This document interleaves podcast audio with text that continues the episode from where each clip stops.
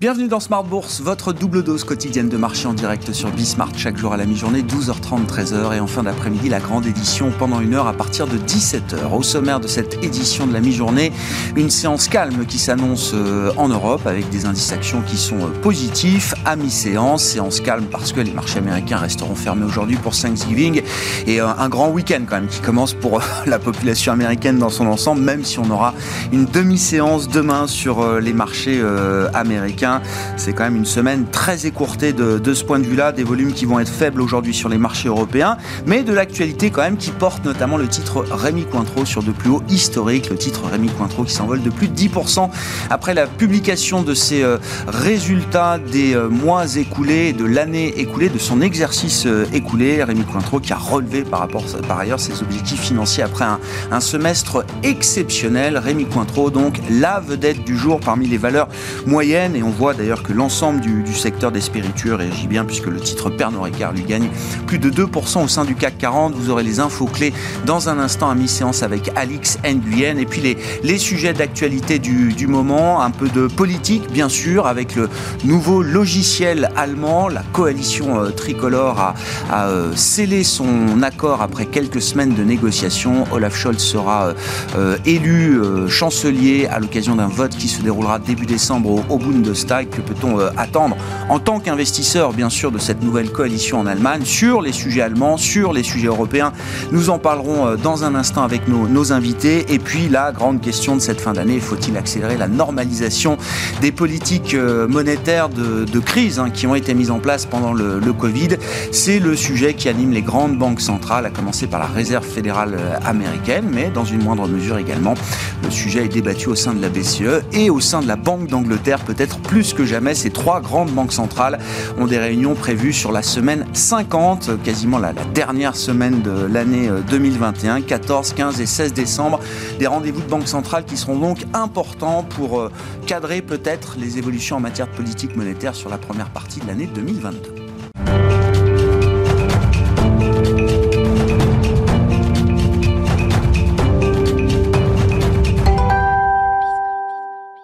Séance calme et positive donc en Europe. Le point complet, les infos clés à mi-séance, c'est avec Alix Nguyen.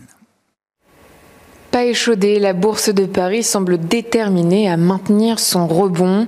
Aujourd'hui, à l'occasion de Thanksgiving, Wall Street sera fermée. Une certaine mollesse devrait imprégner les marchés. Hier, la place américaine clôturée en légère hausse, rassurée entre autres par une forte baisse des inscriptions au chômage et l'augmentation plus forte que prévue en octobre de la consommation des ménages. Des données satisfaisantes malgré des tensions persistantes sur les prix, propulsant l'indice des dépenses de consommation personnelle, soit l'indice le plus suivi par la Fed à un pic de trente ans. Sans grande originalité, la tendance est soutenue par le rebond des valeurs du luxe avec des gains de près d'un pour cent pour L V M H et Hermès. Dans le sillage du Nasdaq, les technologiques se reprennent également. Capgemini progresse, Dassault Systèmes et Téléperformance aussi. Rémi Cointreau décolle grâce à un troisième trimestre qualifié de formidable par son directeur général, avec un bénéfice trimestriel multiplié par deux et une marge opérationnelle courante à un record historique. Le groupe rehausse ses perspectives annuelles. Du côté des banques centrales, d'après les minutes de la dernière réunion du F O M C publiée hier soir, plusieurs responsables de la Fed se montrent favorables à une accélération de la réduction du programme d'achat d'actifs, constat qui repose sur la crainte d'une poussée de l'inflation plus durable que prévu. Et puis l'autre grand thème du moment est celui en Europe de la dégradation de la situation sanitaire. Ce jour en France, le ministre de la Santé Olivier Véran doit tenir une conférence de presse. En Allemagne, alors que la coalition succédera le mois prochain à l'actuel gouvernement, le successeur d'Angela Merkel, Olaf Scholz, déclarait hier que la vaccination devrait être rendue obligatoire pour certaines catégories de la population, dont celles en contact avec des personnes fragiles. On termine avec un focus sur quelques, quelques autres valeurs. Orange recule. L'opérateur a annoncé avoir accepté la démission de son P D G, Stéphane Richard. Il sera remplacé d'ici le trente et un janvier prochain. Et puis Elior progresse toujours après l'annonce de résultats annuels supérieurs aux attentes. Alix Nguyen avec nous chaque jour à douze heures trente et dix-sept heures dans Smart Bourse sur Bismart.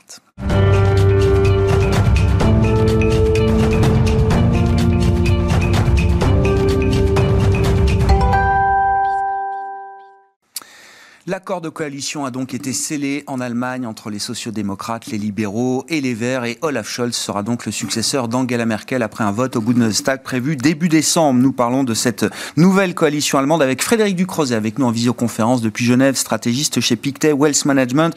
Bonjour et bienvenue Frédéric. Quand on se place, alors évidemment sur le plan de euh, la stratégie de marché, de l'investissement, qu'est-ce qui peut nous intéresser dans cette euh, nouvelle coalition? On pense bien sûr aux sujets budgétaires, financiers, mais d'autres sujets également sont importants à regarder, euh, côté transition écologique, et puis les, les sujets européens. Est-ce que l'Allemagne d'Olaf Scholz sera une Allemagne leader sur le plan des, des sujets d'intégration euh, européenne? Quels sont les commentaires et les remarques qui vous intéressent ce matin, euh, Frédéric, à ce, à ce sujet ? Mais effectivement, tous ces sujets que vous évoquez sont importants pour l'économie allemande, pour l'économie européenne, pour les marchés européens. Et je pense qu'il faut rappeler un point important qui distingue l'Allemagne d'autres pays de ce point de vue-là.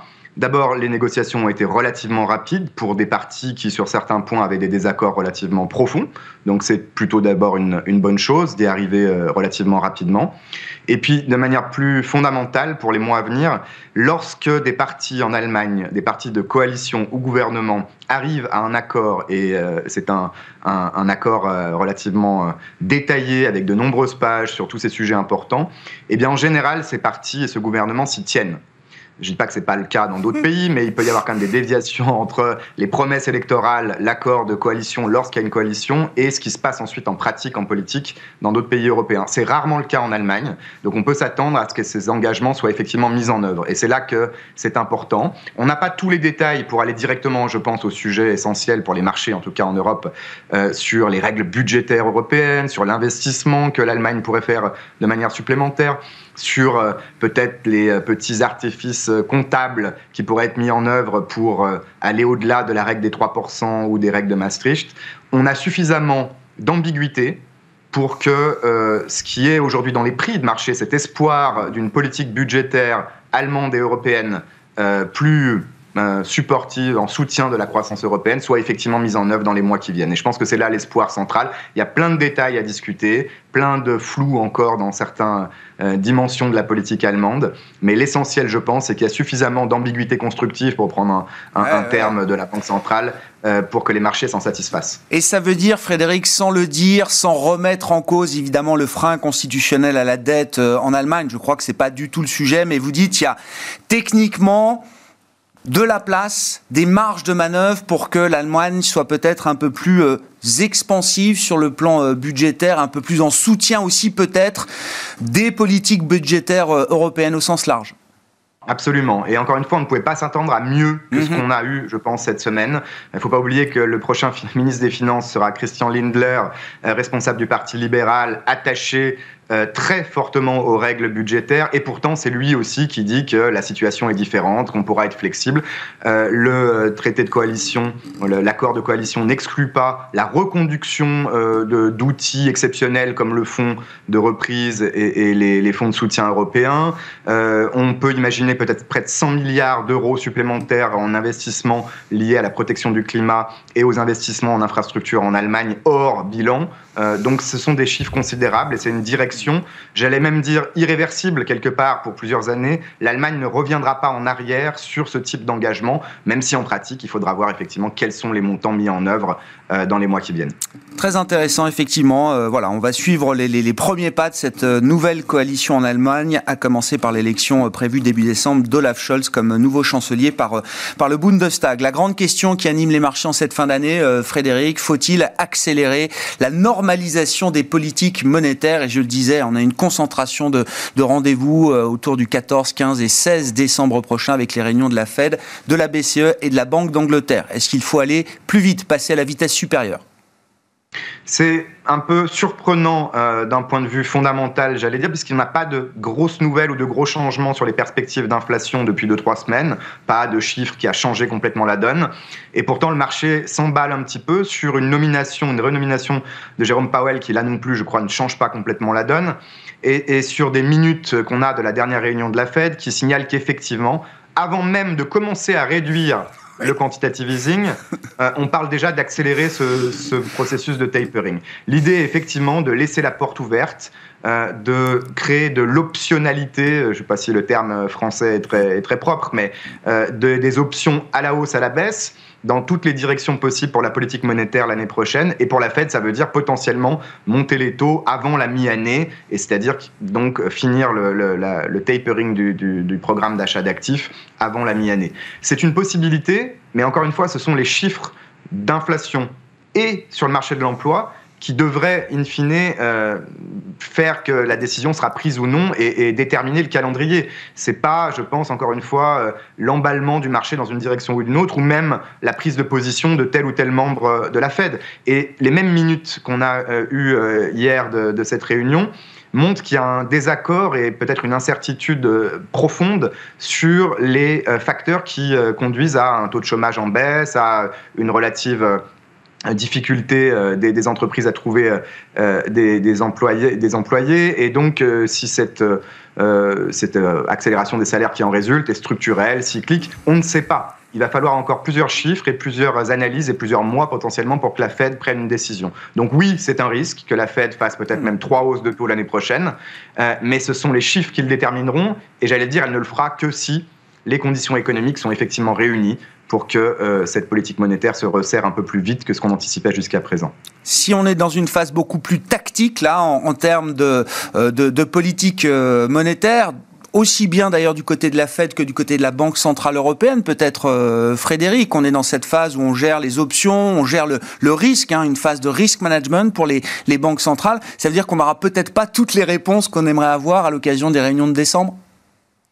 Je pense qu'on aura les réunions pour se tourner côté de l'Europe, on aura les, les réponses de la B C E sur l'arrêt euh, du programme d'achat euh, d'urgence, le P E P, à mars deux mille vingt-deux, qui est très probable, sauf vraiment euh, accident et catastrophe euh, côté euh, propagation du virus notamment. On aura également une décision sur l'autre programme d'achat d'actifs, l'A P P régulier, qui sera, j'espère, je pense, toujours augmenté légèrement pour euh, justement euh, réduire et gérer ces risques euh, dans la transition. Mais on n'aura pas peut-être d'autres décisions comme sur les opérations de refinancement des banques ou euh, sur toutes les décisions que doivent prendre d'autres banques centrales au Royaume-Uni et aux États-Unis. Effectivement, il nous faut, je pense, encore euh, beaucoup d'informations Euh, en détail sur les chiffres d'inflation, sur la réaction des anticipations d'inflation également, et les salaires, avant de prendre, euh, mais il faut l'espérer, la bonne décision. Tous ces sujets semblent avoir euh, euh, apporté un peu de, d'agitation du côté des devises, notamment du côté du dollar, hein, qui s'est beaucoup euh, renforcé face à quelques grandes devises. Mais l'euro aussi, semble-t-il, alors en sens inverse, a eu plutôt tendance à se, à se déprécier dernièrement. Euh, Frédéric, qu'est-ce que vous pensez de ce, ce mouvement ? Est-ce que c'est un, un mouvement qui intègre déjà beaucoup d'informations ? Effectivement, traditionnellement, euh, d'abord les banques centrales n'aiment pas la volatilité sur le taux de change. Quand ça va trop vite, on a tendance à, à avoir des réactions ensuite, ou au moins une communication qui s'adapte.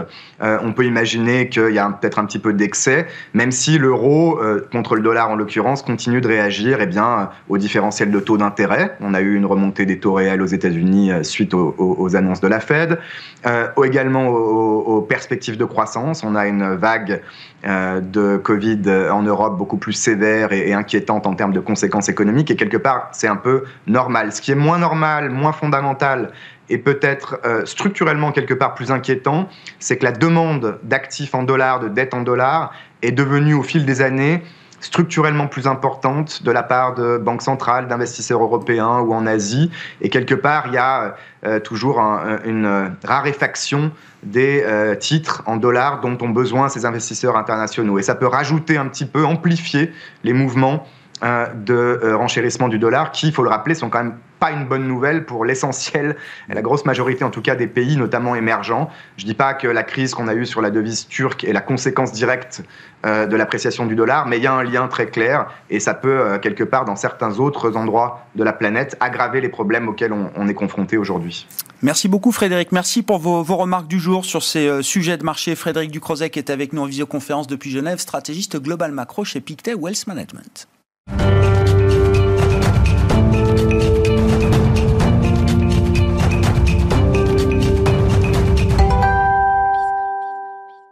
continuons de parler des marchés, de stratégie d'investissement, en l'occurrence avec Kevin Thozet qui est à mes côtés en plateau. Bonjour Kevin.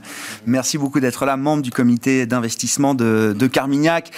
La question en fait, c'est comment on réfléchit à une stratégie d'investissement pour deux mille vingt-deux. Non pas que tout change au trente et un décembre ou au premier janvier, mais voilà, si deux mille vingt-deux s'annonce comme une année de normalisation sur plein de, d'aspects, comment est-ce qu'on réfléchit à faire évoluer la stratégie d'investissement après la phase aiguë du Covid, après la phase de reprise post-Covid et euh, en perspective de cette phase de normalisation? Ben, y a, y a plusieurs choses. C'est-à-dire que cette phase de normalisation, euh, elle ne va pas être la même euh, partout. Hein. Euh, on a vu une, cette, cette phase de reprise marquée par une désynchronisation entre les différents grands blocs économiques, et ça, ça devrait se, se poursuivre. Euh, Frédéric le, le mentionnait, hein, euh, sur eh bien, euh, les États-Unis, on s'attend bien à ce qu'il y ait quand même moins de soutien euh, monétaire d'une part. Euh, il faut aussi regarder qu'il y aura moins de soutien budgétaire d'autre part, hein, même s'il y a des accords euh, et des montants extrêmement importants qui sont... Qui, qui, qui sont en jeu pour le budget deux mille vingt-deux, ce sera toujours moins qu'en deux mille vingt et un. On ne refera pas quinze pour cent de déficit et, l'an prochain aux États-Unis. Et a priori, non mais heureusement, a, a, a, a priori, heureusement. A priori pas. Et donc ça, ça a quand même une incidence, c'est-à-dire que hein, c'est ce qu'on appelle un policy mix dans notre jardin, donc moins de soutien monétaire, moins de soutien budgétaire, des valorisations qui sont euh, très élevées hein, euh, globalement. Donc ça, ça, ça interroge quand même. Euh, puis il faut regarder ce qui se passe euh, ailleurs aussi. Alors on, en zone euro. Euh, On a quand même une trajectoire de croissance qui, elle, pourrait être plus résiliente. Hein. Il a aussi, Frédéric, mentionné euh, l'impact de la, de la coalition allemande et l'impact positif. On a aussi les fonds euh, du Next Generation E U Fund, hein, donc mm. du plan de relance, qui continuent à se mettre en place et qui vont, qui vont eux-mêmes euh, acc- accélérer. Donc là, on va dire un peu plus de stabilité.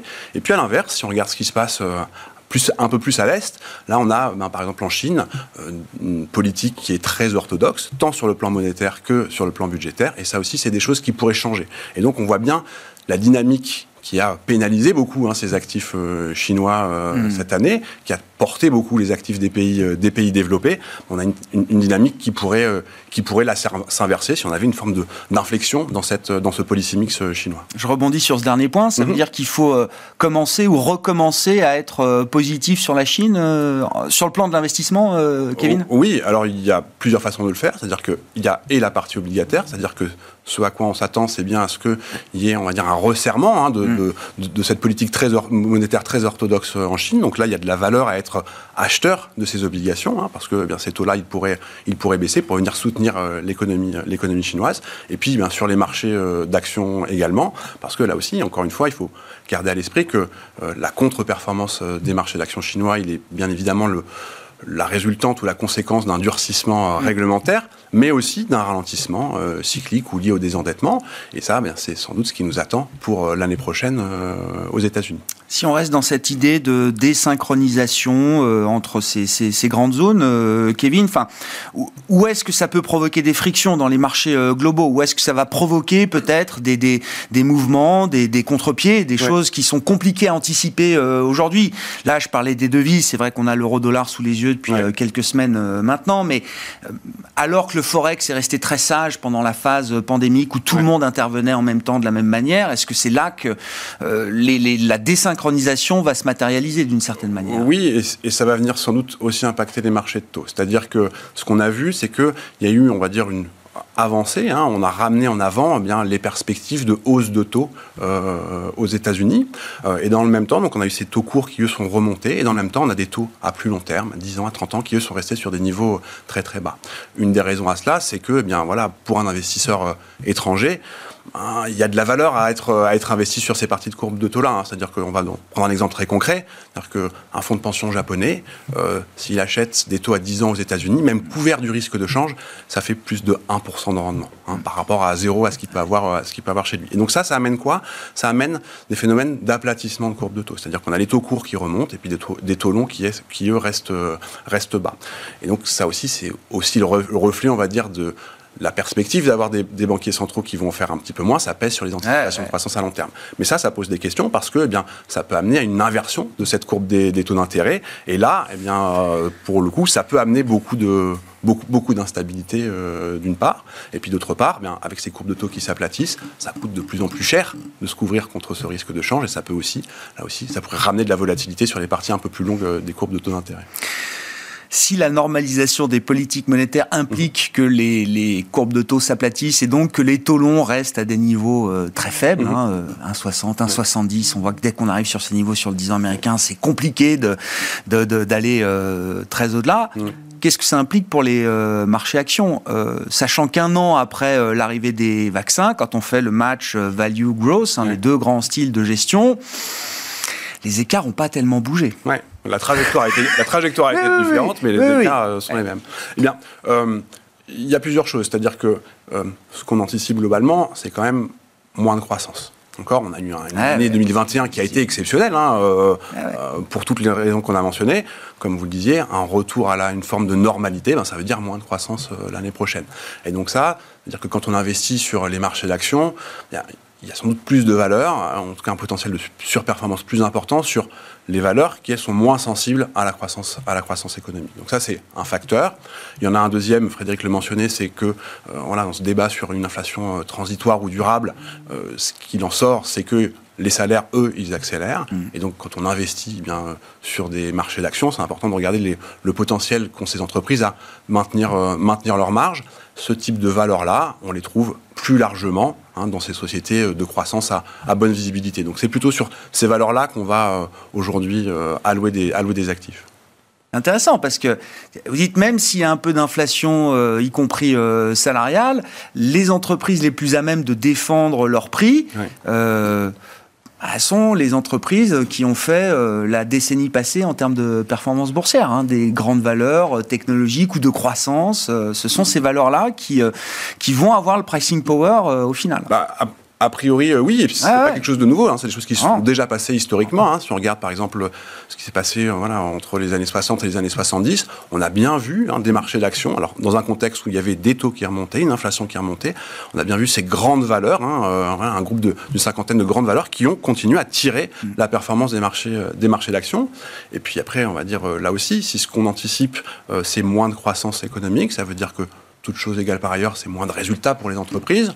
Dans le même temps, des salaires, euh, ou en tout cas une inflation induite par les coûts qui, elle, augmente, ben, il faut pouvoir préserver ses marges. Une bonne façon de le faire, il me semble que c'est d'investir. Et d'investir dans quoi ? Bien, dans euh, l'informatique, typiquement dans les logiciels, pour avoir des gains de productivité et maintenir ses marges. Et donc on comprend bien euh, l'attrait que peuvent avoir ces grandes valeurs euh, technologiques qui permettent euh, ça notamment. Ça, c'est pour les, les éléments stratégiques euh, voilà, sur euh, les, les prochains euh, trimestres, deux mille vingt-deux, pour le dire euh, simplement. Euh, la question plus tactique, c'est comment, comment on gère la fin d'année, là jusqu'à la semaine cinquante euh, et les réunions de, de Banque Centrale. Après une année qui a été quand même incroyable, et on voit bien tous les sujets dont on oui. débat, euh, ça bouge, il y a un peu de volatilité sur les marchés obligataires, oui. quelques mouvements sur les devises, mais bon, encore une fois, les marchés actions, eux, sont euh, au plus haut, restent euh, au plus haut, et on voit bien que même ce qu'on appelle une consolidation, un retracement est très très difficile à, à obtenir de la part de ces marchés actions. Oui, alors, sur la fin de l'année, sur les marchés d'actions, on va dire, on reste dans un environnement où les taux réels, ils se remontent un petit peu, mais ils restent quand même sur des niveaux extrêmement, extrêmement bas. Hein euh, donc ça, c'est, on va dire, ça explique aussi la, la, la tenue très bonne de ces marchés d'actions, de ces marchés euh, du crédit euh, également. Je vous disais, pour nous, il y a une bonne asymétrie aujourd'hui à être investi sur ces sociétés, on va dire, de croissance à bonne visibilité. C'est que si jamais on a, on va dire, une forme de déception euh, sur la croissance ou des formes de crainte dans le marché, ces valeurs-là, elles devraient quand même relativement mieux se comporter parce qu'elles tendent à, à avoir plus de visibilité justement et, et à, être, à être plus robustes. Ça, c'est une chose. Euh, sur les marchés obligataires et sur les marchés de taux, ben, il faut faire une gestion là aussi qui est très différenciée, parce que ce qui peut nous, ce qui nous attend potentiellement sur le, la réunion de la, de la réserve fédérale euh, ouais. autour, du, autour du quinze décembre, eh bien, c'est qu'on nous annonce que le rythme de réduction des achats d'actifs, il accélère, hein, qu'on passe de quinze milliards à trente milliards, et donc là aussi, on pourrait voir euh, bien, voilà, des indications hein, de, de, de la part de la, de, la fédéra- de la Réserve fédérale américaine que ce ne sera pas une, mais deux hausses de taux qui seront euh, mises ouais. en place en deux mille vingt-deux. Donc ça, ça veut dire potentiellement des, des taux courts qui vont remonter. Donc là, il y a plutôt une forme de la valeur à, à être plutôt prudent sur ce risque-là, hein, ouais. d'avoir des, des taux courts aux États-Unis qui remontent. Euh, la Banque centrale européenne, dans sa communication, elle n'est pas forcément toujours très, euh, très claire. Hein, on est très très loin de sa cible d'inflation, et ça même sur une période, une période longue. Pour autant, il y a deux programmes hein, qui vont s'arrêter. Donc ce manque de clarté-là, mm. hein, il peut aussi l'amener un petit peu de volatilité. Donc on a plutôt être tendance à être plutôt prudent sur les euh, instruments de dette, euh, de dette périphérique, par exemple, où voilà, on pourrait voir les marchés venir un peu tester la fonction de réaction de la Banque centrale européenne. Et puis, on a une Banque centrale euh, d'Angleterre qui, elle, a une communication, on va dire, très différente hein, de celle, euh, de, de, de celle des, des, des, autres, euh, des, autres grands, des autres grandes banques centrales. Communication très embrouillée, euh, je le dis comme ça, ça je l'assume. C'est, c'est vous qui le dites très bien. c'est... Mais, euh, ça aussi, ce que ça induit, c'est que le marché ouais. aujourd'hui, il anticipe beaucoup. Ouais. C'est-à-dire qu'il y a entre cinq et six hausses de taux qui sont anticipées au Royaume-Uni à horizon, un horizon douze à dix-huit mois. Et donc là, ben... Ouais. Et ça, c'est plutôt tant mieux d'une certaine manière. Enfin, que le marché ait pris beaucoup d'avance comme ça, du point de vue des décisions et des banques centrales, c'est, ça donne un peu de marge, bien sûr, bien j'imagine. Sûr, bien sûr, et D'accord. d'un point de vue de gestion, parce que ouais. notre métier, c'est aussi de traduire, on va dire, ces anticipations-là dans les portefeuilles pour faire de la performance. Là, là sur des taux courts anglais, euh, voilà, il y a des choses à faire. Exactement, mais plutôt, ouais, euh, plutôt à l'achat. Donc, ouais. bien une gestion différenciée et une gestion active sur ces marchés de taux, euh, toujours. Ouais, l'idée d'une normalisation, mais désynchronisé, hein. C'est quand même Exactement. un peu le, le grand schéma qu'on a en tête là pour, pour deux mille vingt-deux. Merci beaucoup Kevin, merci, merci d'avoir été moi. avec nous pour votre éclairage là sur la stratégie d'investissement euh, qui est euh, celle de Carmignac euh, en l'occurrence, hein, les quelques grands axes qui guident votre stratégie d'investissement aujourd'hui. Kevin Thozet qui est avec nous en plateau, membre du comité stratégique d'investissement de Carmignac. Ainsi se termine Smart Bourse pour cette édition de la mi-journée. On se retrouve ce soir évidemment en direct à dix-sept heures sur Bismart.